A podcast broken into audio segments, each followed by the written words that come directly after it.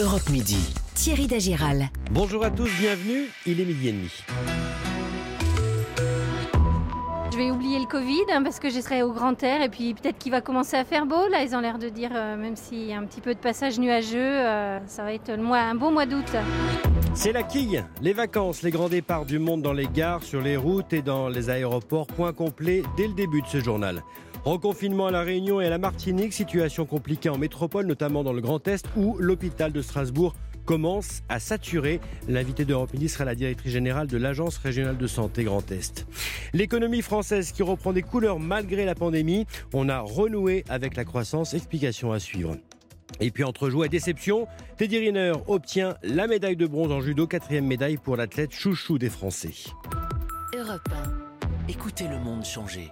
Ça y est, c'est le gros week-end de l'année, c'est le fameux chassé-croisé de l'été. Vous serez nombreux euh, dans les gares, près d'un million de passagers attendus. Il y a déjà beaucoup de monde à la mi-journée à la gare Montparnasse où vous vous trouvez, Zoé Pallier.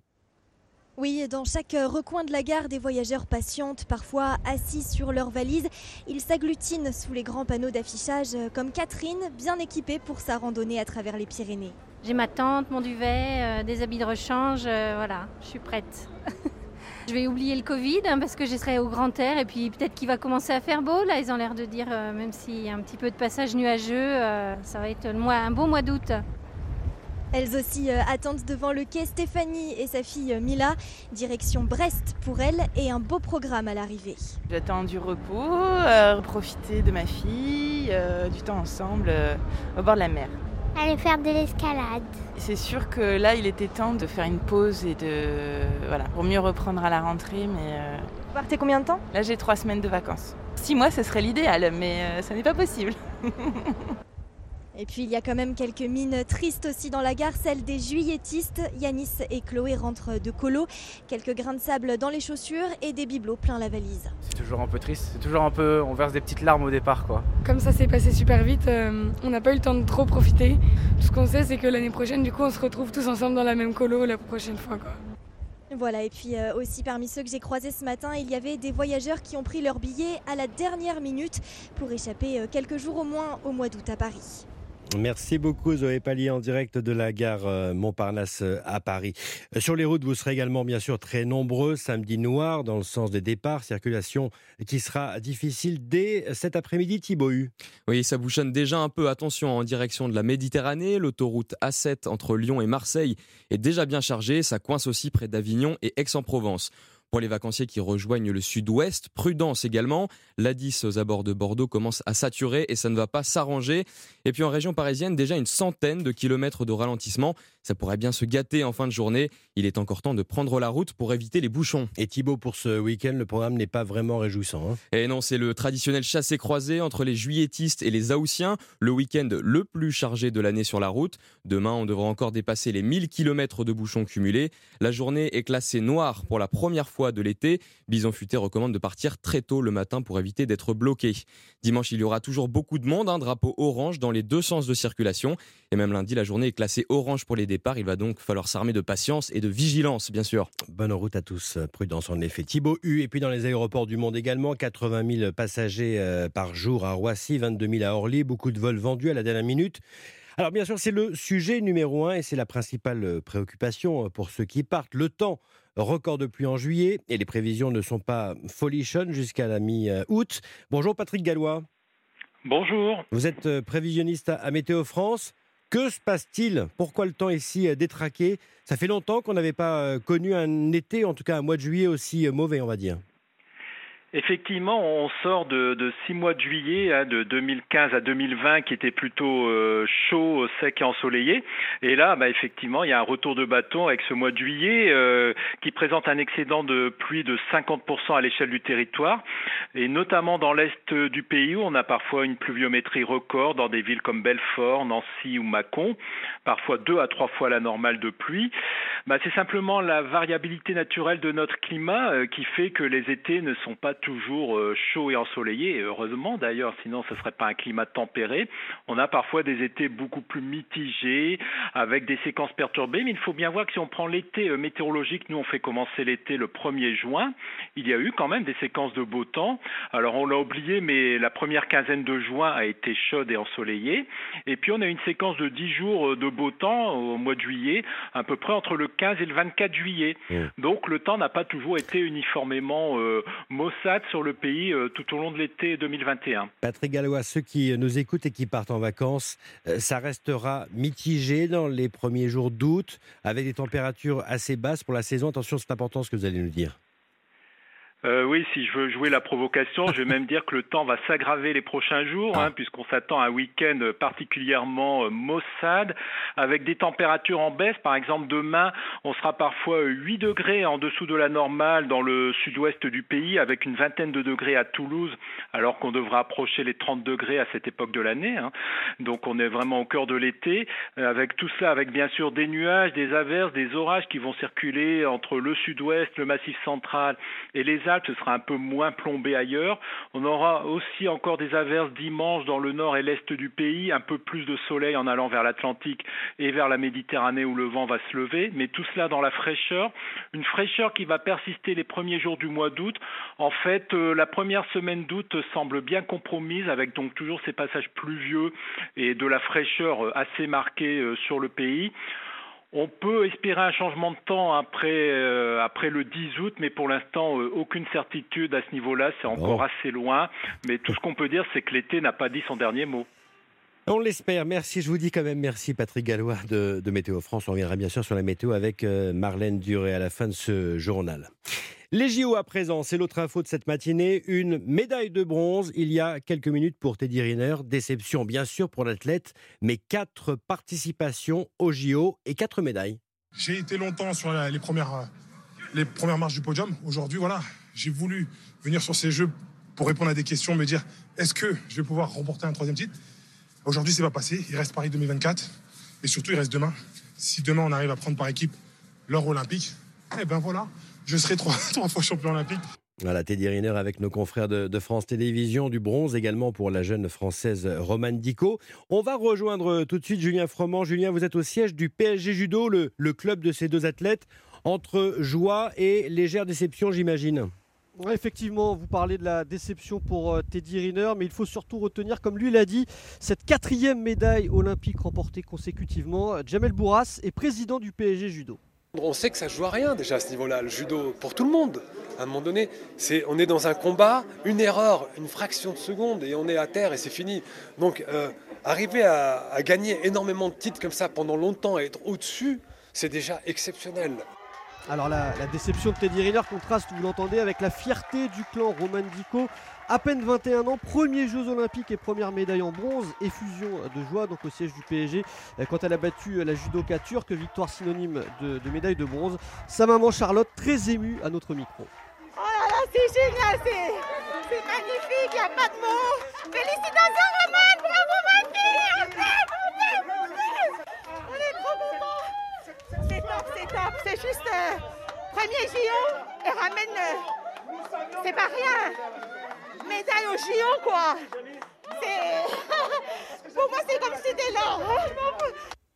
Et peut-être euh, des émotions supplémentaires pour la maman de Roman Dico, puisque demain, eh bien, euh, Roman Dico et Teddy Riner seront en lice pour repartir avec une médaille d'or olympique euh, grâce à l'épreuve par équipe. Merci Julien. Julien Froment en direct de la Factory, le siège du, du PSG Judo. Bonjour Axel May. Bonjour Axel, heureusement qu'il y a eu ces, ces, médailles parce que la matinée a été plutôt compliquée hein, pour, les, pour les Français. Ah alors surtout en BMX, sur sept concurrents engagés dans la finale masculine, il y avait trois Français, donc statistiquement des chances de, podium. Finalement, l'ancien champion du monde Sylvain André a terminé quatrième, Romain Maillot sixième et la star Joris Daudet a chuté. Bref, zéro pointé. Déception aussi en épée. L'équipe de France masculine était tenante du titre, mais Yannick Borel, Romain Canon et Alexandre Bardonnet ont été sortis d'entrée de jeu par d'inattendus japonais qui sont d'ailleurs hein, en ce moment même en train de disputer la finale olympique.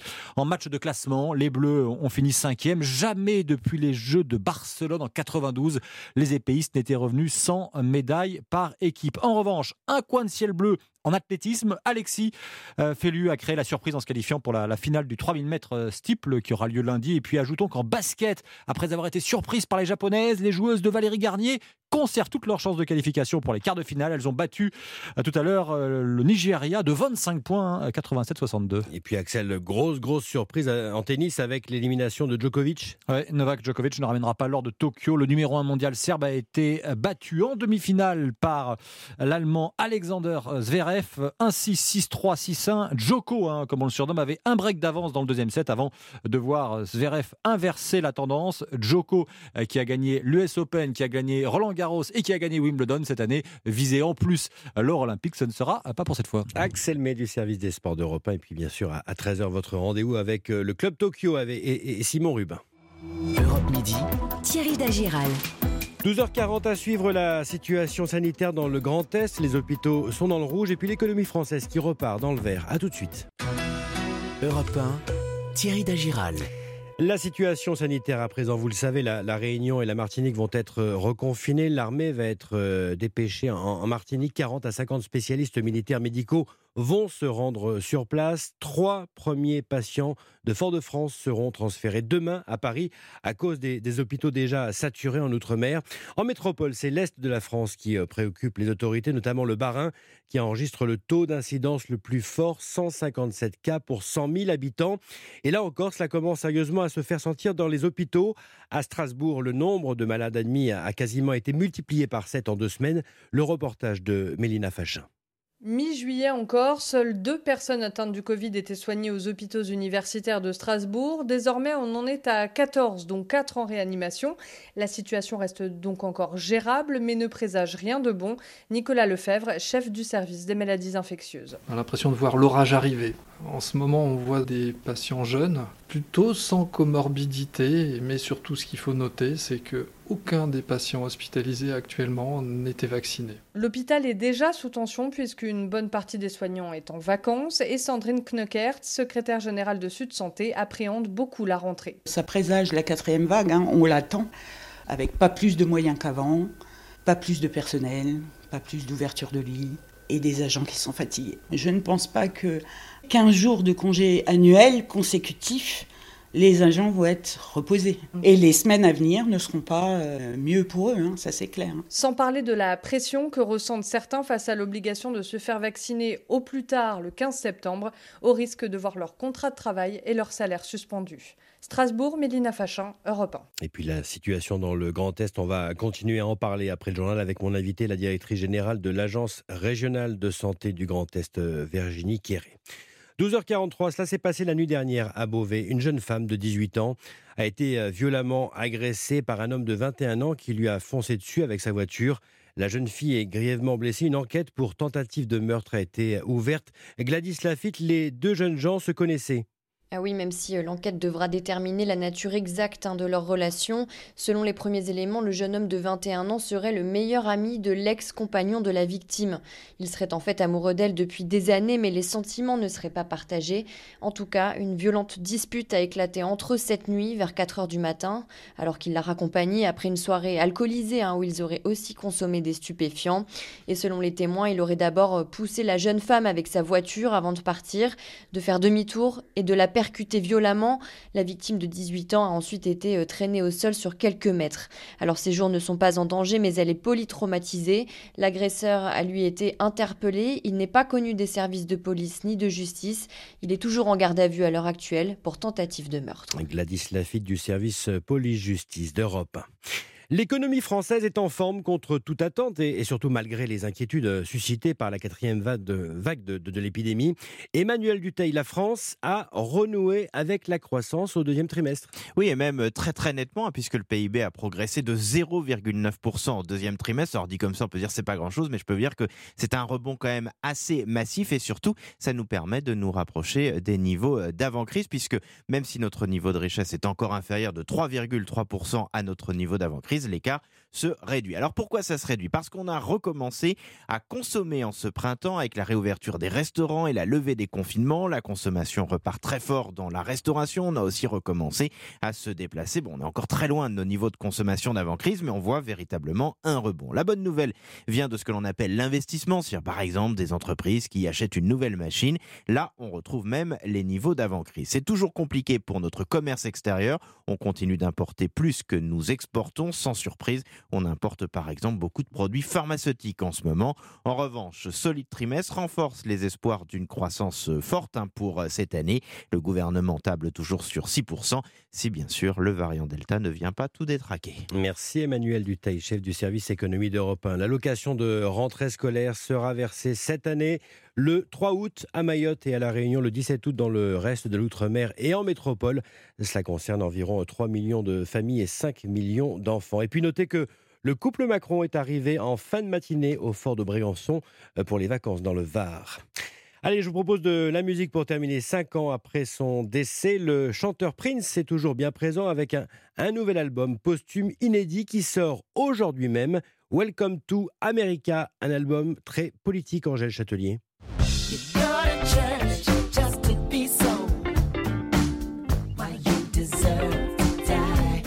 Les chansons qui composent l'album Welcome to America de Prince devaient sortir en 2010 et elles illustrent toutes les interrogations du chanteur autour de son pays et de ses mutations. Bienvenue en Amérique, vous pouvez échouer dans votre travail, être licencié, réembauché et obtenir un pourboire de 700 milliards de dollars, chante-t-il ici. Get fired, rehired, and get a 700 billion dollar tip. Come on in, sit right down. Ces chansons devaient sortir après sa tournée appelée Welcome to America justement, mais Prince avait abandonné l'idée comme de nombreuses autres choses. Selon le Prince Estate, le site officiel du chanteur, il resterait encore tellement d'ébauches d'enregistrements ou de titres jamais exhumés dans les tiroirs qu'un album inédit par an pourrait sortir sur les 20 prochaines années. Car Prince a laissé à sa mort un véritable coffre-fort, une pièce géante appelée The Vault. Ce nouvel album Welcome to America donc n'est qu'une infime partie d'un immense héritage que l'un des rois de la pop nous a laissé.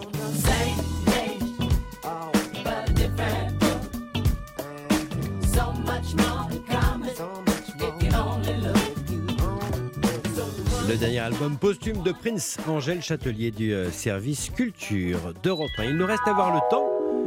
Bonjour Marlène Duré. Bonjour Thierry. Orage, au désespoir. Et oui, et oui, euh, ce sont les orages qui se trouvent à l'avant d'une petite perturbation qui a traversé le quart nord-ouest. Des averses orageuses qui vont continuer euh, leur route en se renforçant. Alors ça va concerner la région euh, Auvergne-Rhône-Alpes, la Franche-Comté, la Saône-et-Loire, une partie de la Provence-Alpes-Côte d'Azur, la partie alpine, hein, avec notamment de gros orages entre le Lyonnais et les Savoies. Donc c'est une petite rectification par rapport à la prévision d'hier. Ils seront un peu plus costauds que ce qu'on avait prévu.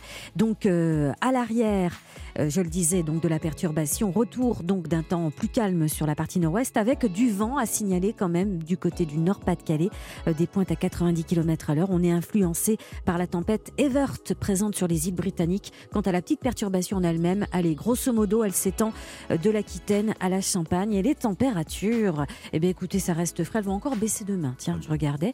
Donc compteur général 18 à 21 degrés près de la Manche, 20 à 25 en général avec 24 à Paris. Ça reste encore pas mal près de la frontière allemande et en Rhône-Alpes, 24 à 29 et puis comptez 29 à 32 dans le sud-est jusqu'à 34 même dans le Var. Merci Marlène. Prochain point bien sûr dans le journal de 13h. Midi. Thierry Dagiral. Restez avec nous dans un instant, mon invité, la directrice générale de l'Agence régionale de santé Grand Est, Virginie Quéré. A tout de suite.